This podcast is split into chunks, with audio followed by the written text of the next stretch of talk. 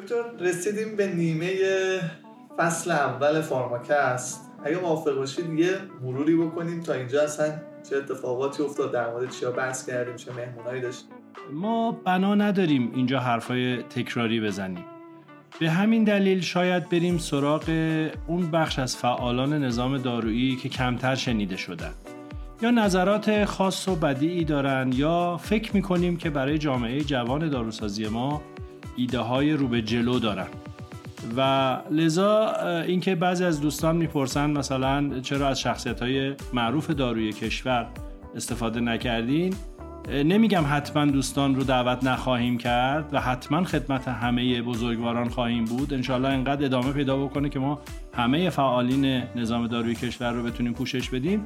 اما واقعا دلمون می‌خواد که صداهای مختلفی که مخصوصا تا الان شنیده نشده رو اینجا داشته باشیم.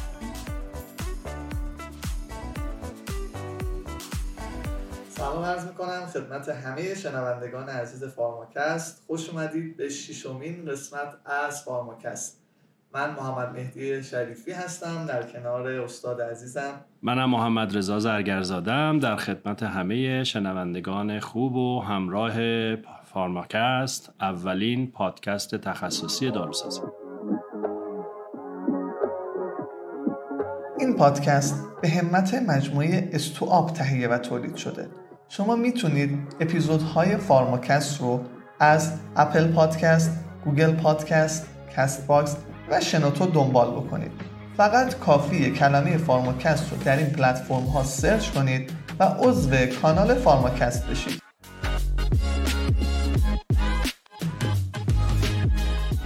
دکتر رسیدیم به نیمه فصل اول فارماکست. اگه موافق باشید یه مروری بکنیم. تا اینجا اصلا چه اتفاقاتی افتاد در مورد چیا بحث کردیم چه مهمونایی داشتیم. ما قسمت اول حالا چون ممکنه که کسای شنونده تازه به جمعمون اضافه شده باشن که روز به روز هم خدا رو شکر داره شنونده ها بیشتر میشه بازخوردهای خیلی خوبی می‌گیریم و دوست داریم این بازخوردها رو بیشتر بگیریم. ما تو قسمت اول در مورد حالا رویکرد پادکست صحبت کردیم و یک مهمان داشتیم دکتر احمد شیبانی. که بخش اول مصاحبه اون تو قسمت اول منتشر شد. قسمت دوم ما این در مورد تاریخچه صنعت داروسازی صحبت کردیم و ادامه مصاحبه با دکتر احمد شیبانی. قسمت سوم یک رویکردی داشتیم از صفر تا صد تولید و در مورد اون صحبت کردیم. قسمت چهار و پنج که اخیرا هم منتشر شده مصاحبه با دکتر دیندوست بود. مصاحبه خیلی جذاب در مورد نکات مختلفی صحبت کردیم. و یه گریزی هم داشتیم به حجم بازار دارو و حجم بازار مکمل ایران. و الان رسیدیم به قسمت ششم که توی این قسمت قراره با هم صحبت بکنیم. در مورد یه سری مسائل کلا ساختاری نظام دارویی کشور و حالا نقش شرکت های خصوصی که دارن اضافه میشن استارتاپ ها می‌خوایم در این مورد صحبت بکنیم. گفتیم این بریف رو ارائه بدیم برای کسایی که تازه به جمعمون اضافه شدن و دارن ما رو میشنون. مهدی جان من قبل از اینکه ادامه بدیم خوام یه توضیحی رو به شنونده های عزیزمون بدم. ما بنا نداریم اینجا حرفای تکراری بزنیم. به همین دلیل شاید بریم سراغ اون بخش از فعالان نظام دارویی که کمتر شنیده شدن. یا نظرات خاص و بدیعی دارن یا فکر می‌کنیم که برای جامعه جوان داروسازی ما ایده های رو به جلو دارن. و لذا اینکه بعضی از دوستان می‌پرسن مثلا چرا از شخصیت های معروف داروی کشور استفاده نکردین؟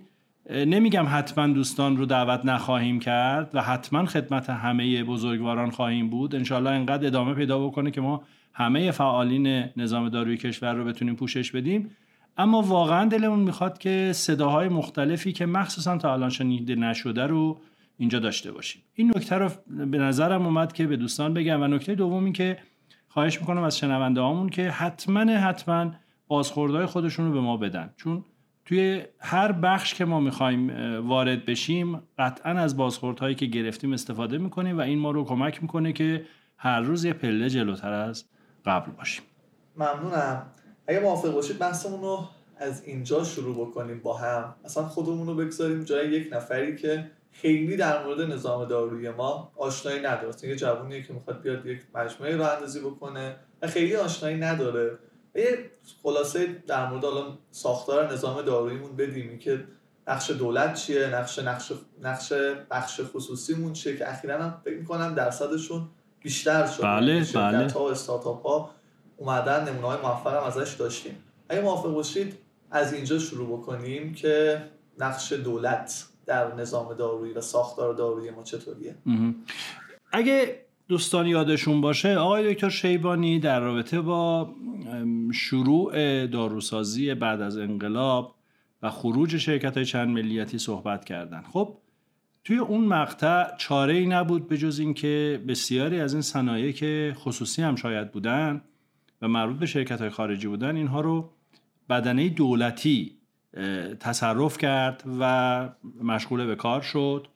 و لذا یه نهاد دولتی و یک زیرساخت دولتی برای صنعت داروسازی ما ایجاد شد. کما اینکه سالهای سال شاید مثلا مجموعه لابراتوارهای دکتر عبیدی خصوصی ترین مجموعه تولید دارویی کشور بود. به همین لحاظ در طی این چهل و چند سالی که گذشته بعد از انقلاب ما مرتبا ریشه دوانی بدنه دولتی رو تو نظام داروی کشور دیدیم و این به دلیل اون اتفاق اول بوده و هر روز هم این نظام دارویی درگیر یک سری هواشی ناخواسته بوده و ناگزیر از دخالت دولتی. ضمن اینکه خب دارو یک عنصر حتی استراتژیک نیست. یک کالای حیاتی تلقی میشه. تو همه جای دنیا هم همینطوره. یک کالای امنیتیه.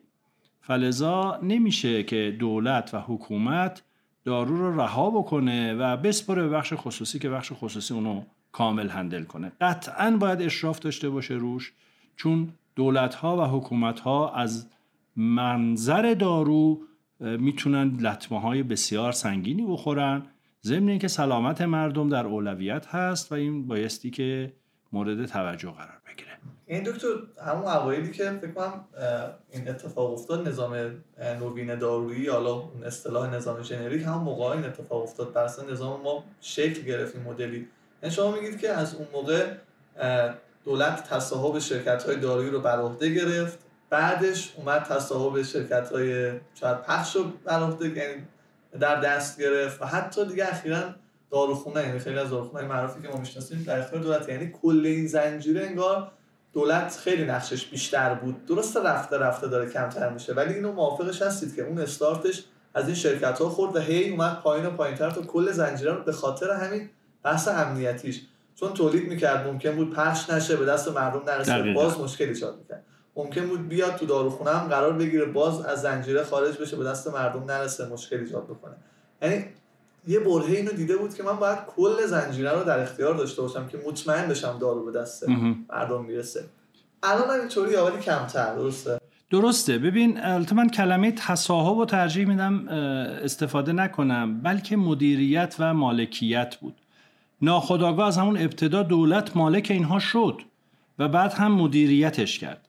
ببین دارو یک کالایی است توی همه کشورها من جمله ایران. یه ویژگی های خاص منحصر به فردی داره که شما هیچ چیز دیگه ای رو مشابهش نمی‌تونید پیدا بکن اول اینکه بحث دسترسیه. یعنی دارویی که شما در شمال تهران بهش دسترسی داری باید این دارو رو در خاش هم داشته باشی در بازرگان هم داشته باشی در تمام گوشه گوشه نقاط مرزی کشور هم داشته باشی. و جالبه که در همه جا با یک قیمت باید داشته باشی. یعنی قیمت همه جا همینطوره. اگر ژنریک باشه بایستی همینطور باشه. و مخصوصا بحث در دسترس بودن و بحث عدالتی که در رابطه با تأمین دارو بایستی وجود داشته باشه. خب این تو مملکت ما با نظام سیاسی و اقتصادی که داریم ناگزیر بودیم از ورود دولت. اما آیا ناگزیریم از پذیرش همین وضعیت؟ قطعا نه. و من اتفاقا برای داروسازای جوانمون می‌خوام امروز اگر که فرصت بشه این صحبت رو بکنیم که شماها قراره بیاین چه تغییراتی ایجاد بکنید. ما چشمانداز ده سال 20 سال آینده نظام داروی کشورمون باید چه جوری باشه؟ الان چی داریم می‌بینیم؟ الان مهدی جان من بهت بگم شرکت های داروسازی خصوصی که وارد شدن حالا توی اندازه های مختلف از یه شرکت استارتاپی کوچیک بگیر تا شرکتی مثل ابیدی یا سیناژن یا مجموعه این شکلی اینها جز موفق ترین های صنعت داروان الان دقیقا در هم ببینید چون اساسا خود دولت می‌دونه دولتی ها مدیرای خوبی نیستن مدیرای اقتصادی خوبی نیستن. یعنی نمی‌تونن یه بنگاه رو اقتصادی اداره بکنن. تو همه جای دنیا هم همین شکل ها یک ضرب المثلی هست که از یکی از دانشمندای آمریکایی میگه که کافیه شما صحرا رو دست دولت بدید بعد با کمبود شن مواجه میشید. این اتفاقیه که در همه جای دنیا میفته ولی ما می‌بینیم که پرسودترین پرفروشترین و بخوان کار بکنن کارهای جامع یعنی در کنار دارو می‌تونن فرهنگ سازی بکنن. بخش خصوصی نشون داده خیلی موفق می‌تونه عمل بکنه. بنابراین ما بایستی به سمت کاهش تصدیگری دولت بریم تو بحث دارو و این چه زمانی اتفاق میفته زمانی که بخش خصوصی اونقدر فعال باشه و اونقدر بتونه تأمین کنه که دولت و حکومت از تأمین داروی مردم دغدغه نداشته باشه اگر بخواد پاشو بکشه کنار از تولید. و ما باید به اون لحظه برسیم و اون لحظه رو بچه ها باید ایجاد کنن. یه آماری حالا من نمی‌دونم تا چه حد درسته. دیدم یعنی در مورد صحت و سقمش خیلی نمیشه صحبت کرد. ولی دیدش من یعنی دیدش چیز جالبی بود. اینکه توی از نظر تعدادی بخوایم در نظر بگیریم شاید 70 درصد داروهایی که داره تولید میشه توسط بخش دولتی داره تولید میشه. اما وقتی بیایم سراغ بحث ریالی بخوایم در نظر بگیریم شاید اون 70 درصدی که بخش دولتی داره تولید می‌کنه 25 30 درصد ارزش ریالی بازار ما رو داره. نمی‌دونم تا چه حد درسته این ولی این فکر می‌کنم از نظر تئوریک هم بخوایم بهش نگاه کنیم چون شرکت خصوصی ها شرکت دولتی ها رفتن سراغ داروهایی که ارزونن اشل بالا دارن تولید می‌کنن. و شرکت خصوصی ها همین شرکت هایی که اسپوردی شرکت سیناژی بقیه شرکت ها اومدن روی مولکول های کار کردن روی داروهای کار کردن که گرونتر و تعداد پایینتر اون چه که مسلمه اون چه که مسلمه بخش خصوصی ارزش افزوده بیشتری رو برای نظام سلامت ما ایجاد کرده. این کاملا مسلمه. کاملا مسلم. تو داروهای بایوتکنولوژیک که همه جای دنیا الان مطرحن. توی داروهای نوین شما ببینید مثلا داروهایی که به تازگی وارد طرح ژنریک ما شدن عمدتا از سوی چه شرکت هایی شدن؟ اون زمانی که طرح ژنریک ما بسته شده بود کدوم شرکت ها دعوا داشتن و ادعا داشتن و درخواست داشتن از سازمان دارو غذا که لیست دارویی کشور رو باز کنید که داروهای جدیدتر بیاد؟ برید نگاه بکنید ببینید کدوم شرکت ها آمدن و اپلای کردن برای این قصه. می‌بینید که بخش خصوصی ما تو این قصه زنده تره به روزتره و من فکر می‌کنم آینده در دست بخش خصوصی است. و عرض کردم کافی است که دولت و حکومت دغدغه تأمین داروی مردم رو برای کل مردم کشور نداشته باشه تا به بحث های سیاست گذاری، کنترل و نظارت بر کیفیت و رگولاتوری بپردازه. که وظیفه اصلی حکومت هست تو همه جای دنیا. دکتر الان به عنوان حالا یک مثلا شما در نظر بگیرید جوانی می‌خواد بیاد یک گوشه از نظام داروی ایران رو بهش ورود بکنه. تولیدش رو بخواید در نظر بگیرید نگاه می‌کنه خب می‌بینه که کلی شرکت هست کلی شرکت دولتی هست. رو هر دارویی می‌خواد دست بذاره می‌بینه مثلا یه شرکت تولید کننده ممکنه که دولتی داشته باشه. بخواد بره تو بخش توضیح در نظر بگیرید عمده شرکت های بزرگ توضیح دولتی هن. بله. ما دیگه خیلی بهش ورود نمی‌کنیم چون بحث بیشتر در مورد صنعت داروسازی. خب اینو در نظر بگیرم. من الان خب به عنوان یه جوان فکر می‌کنم مثلا من باز میگم و شاید در عمل اینجوری نباشه انقدر مدیرای ما به این چیزا فکر نکرده باشن. ولی در عمل میگم میشه خودم فکر می‌کنم من می‌خوام یه دارو تولید کنم. یه رقیب دولتی داره. و حالا کی سیاست گذاری داره انجام میده؟ کی داره قیمت گذاری انجام میده؟ کی داره به بالا قبلا ارز تخصیص میده؟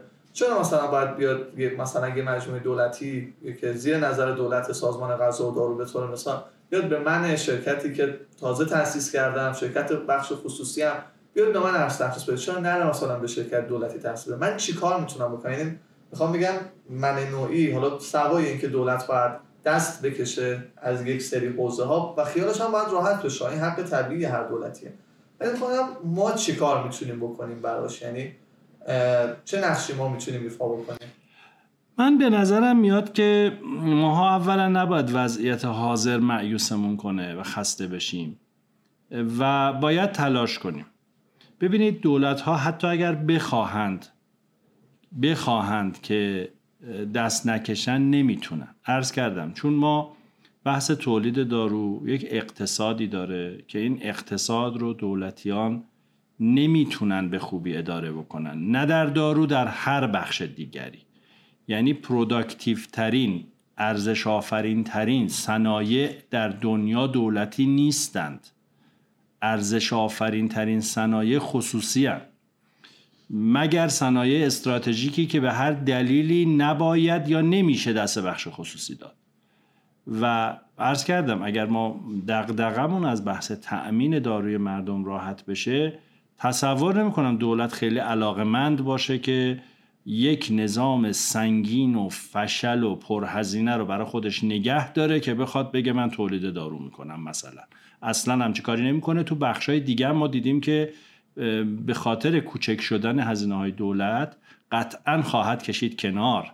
و من می‌خوام این رو بگم که مهدی جان برخلاف سالهای قبل هر چی که داریم جلوتر میریم این شکلی نیست که شرکت های دولتی یا حکومتی بتونن از رانت بیشتری توی بحث تولید دارو استفاده بکنن چون توان جذبش ندارن.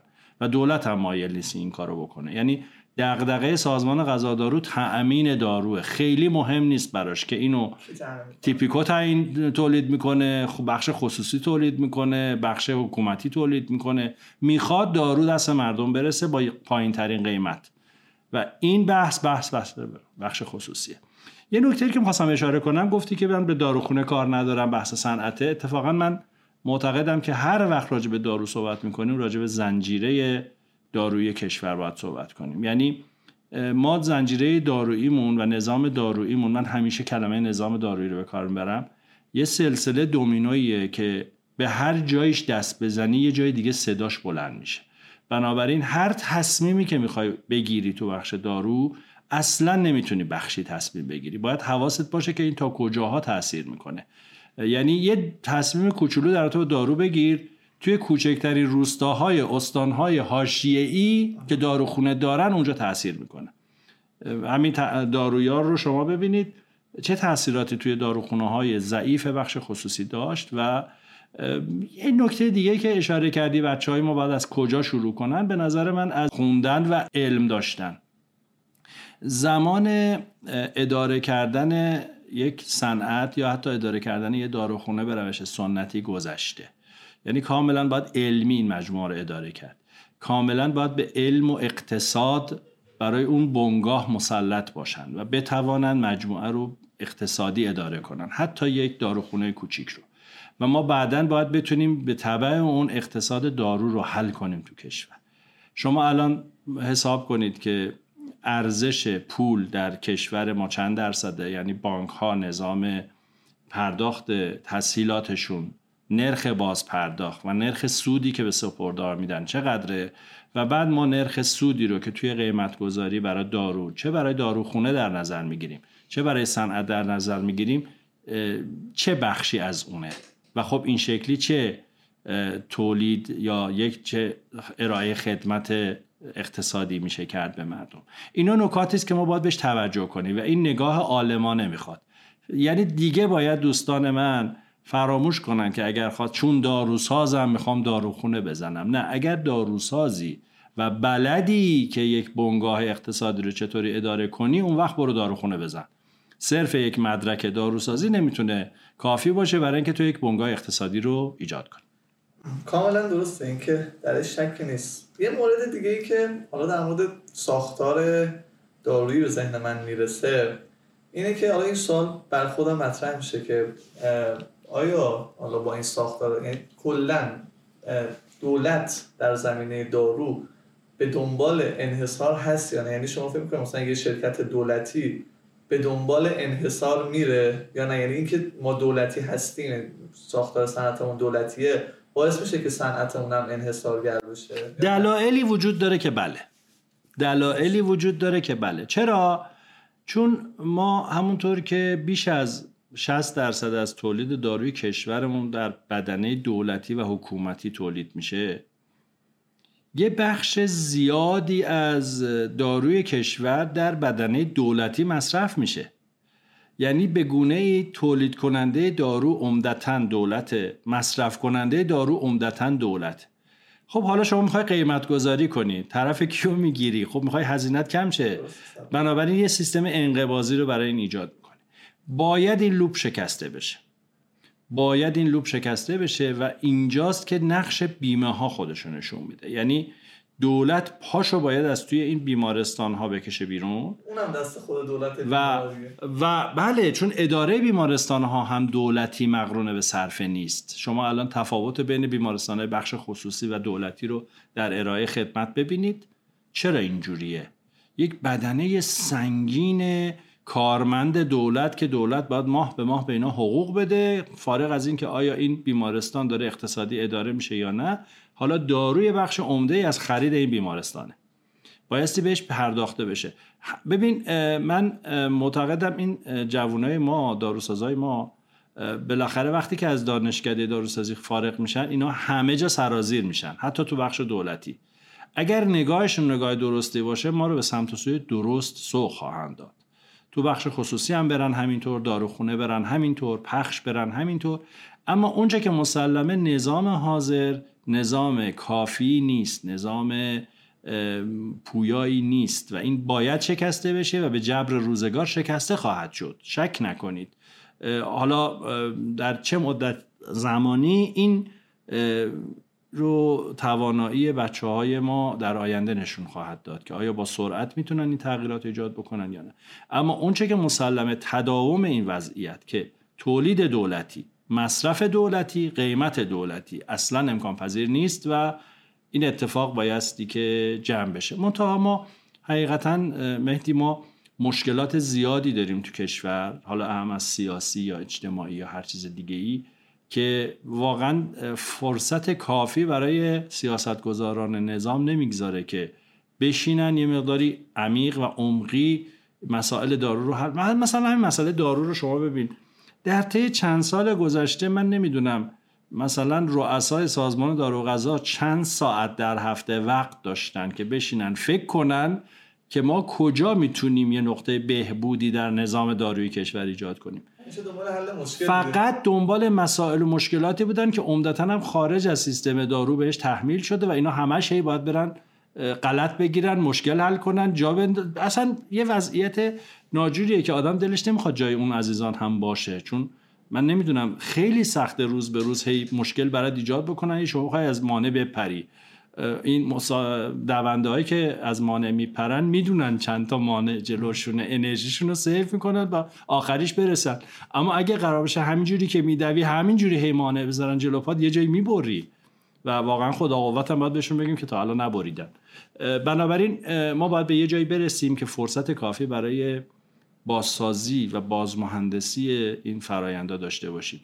ما از اول یه بار دیگه یه نظام داروی جدیدتر و نوینتر رو ببین این مستلزم یه اتفاق خاصه که نباید منتظر اون اتفاق خاص بیفتیم. باید بشینیم با برنامه در طی یه مدت زمان مشخصی که شدنی باشد طرحی بریزیم و آروم آروم به سمت بهبود پیش بریم. من برای اینکه خیلی راجع به وضعیت نا به سامان دارو صحبت می‌کنن به دوستان جوانترم بگم.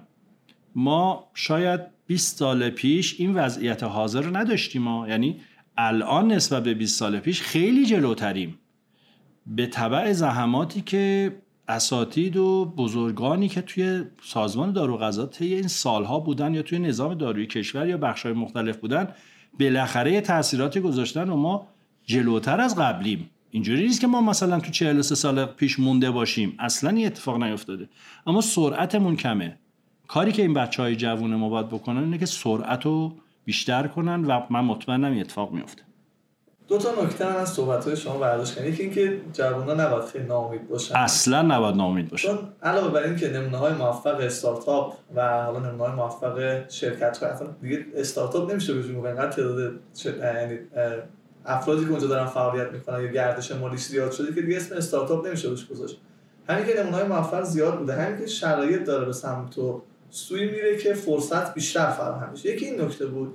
یکی هم یه نکته رو اشاره کردید در مورد وقت محدودی که حالا به هر حال سیاستگزارا چه سیاستگزارهای کلان چه سیاستگزارهایی که تو خود سازمان قضاودار هستن فرصتش رو ندارن. فکر می‌کنم اینجا نقش حالا تشکل هایی که هستن نقش جاهایی مثلا مثل همین فارماکت این گفتمانه رو بتونیم ایجاد بکنیم. و هسته های مطالعاتی و اندیشه.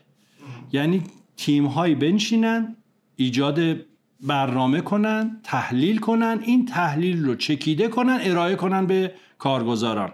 من مطمئنم این اتفاق خیلی خوب میفته یعنی اتاق و اندیشکده هایی رو ایجاد بکنیم برای بحث دارو در بخش های مختلف. خیلی هم بزرگ فکر نکنیم.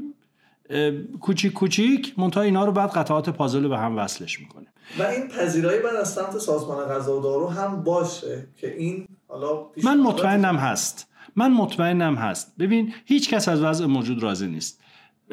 ببینید آقای دکتر جوون ها یه ویژگی خاص دارن که من خیلی امیدوارم بهش و اون که از وضع حاضرشون راضی نیستن هرگز. هیچ وقت از وضع حاضرشون راضی نیستن.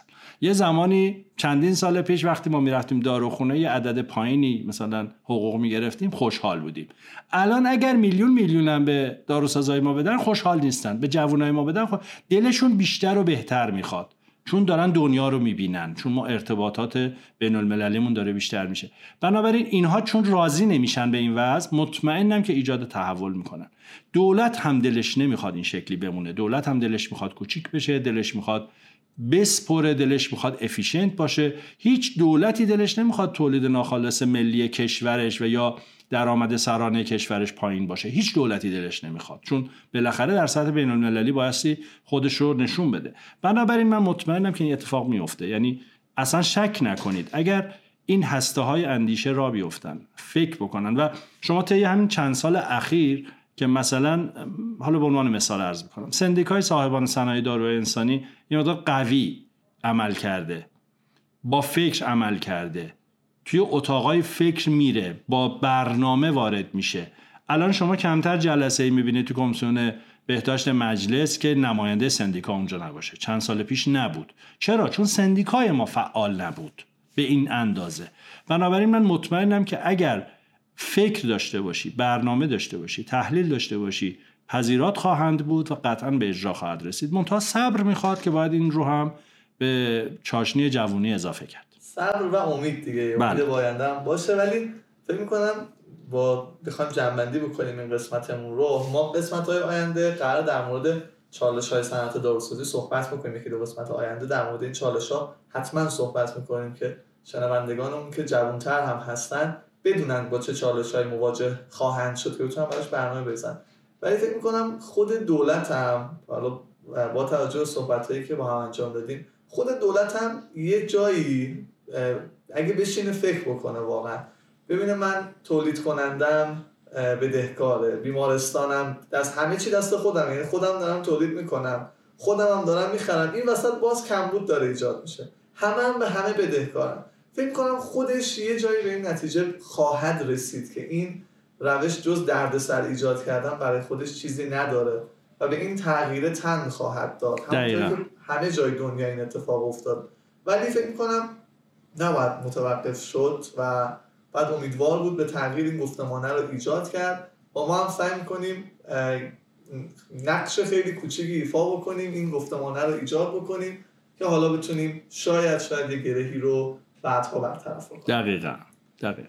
خب فکر می‌کنم برای این قسمتمون کافی باشه. خسته کردیم شنونده همونو ولی امیدوارم استفاده کرده باشن. آره. اطلاعات خوبی به دست آورده باشن و ما ان هفته آینده با قسمت هفتم فارماکست در خدمتون خواهیم بود. یک مهمان خیلی عزیزی داریم که حالا علاوه بر بحثایی که دیدگاه خودشون و زندگی شخصشون بوده تو صنعت ماده اولیه هم فعال بودن و بسیار هم خوش صحبت و خوش سخنن. پیشا پیش این نوید رو میدیم که بسیار پادکست جذابی خواهد بود و هفته آینده هم شنونده فارماکست باشید. ممنون. خدا نگهدار شما. خدا نگهدار. این قسمت از پادکستی که شما شنیدید توسط مجموعه استواب تهیه شده. استواب جاییه که کمک می‌کنه شما در صنعت داروسازی حرفه‌ای تر بشید. برای کسب اطلاعات بیشتر در مورد استواب می‌تونید به سایتمون www.estuap.ir سر بزنید. ممنون از اینکه با این قسمت از پادکستم همراهمون بودید.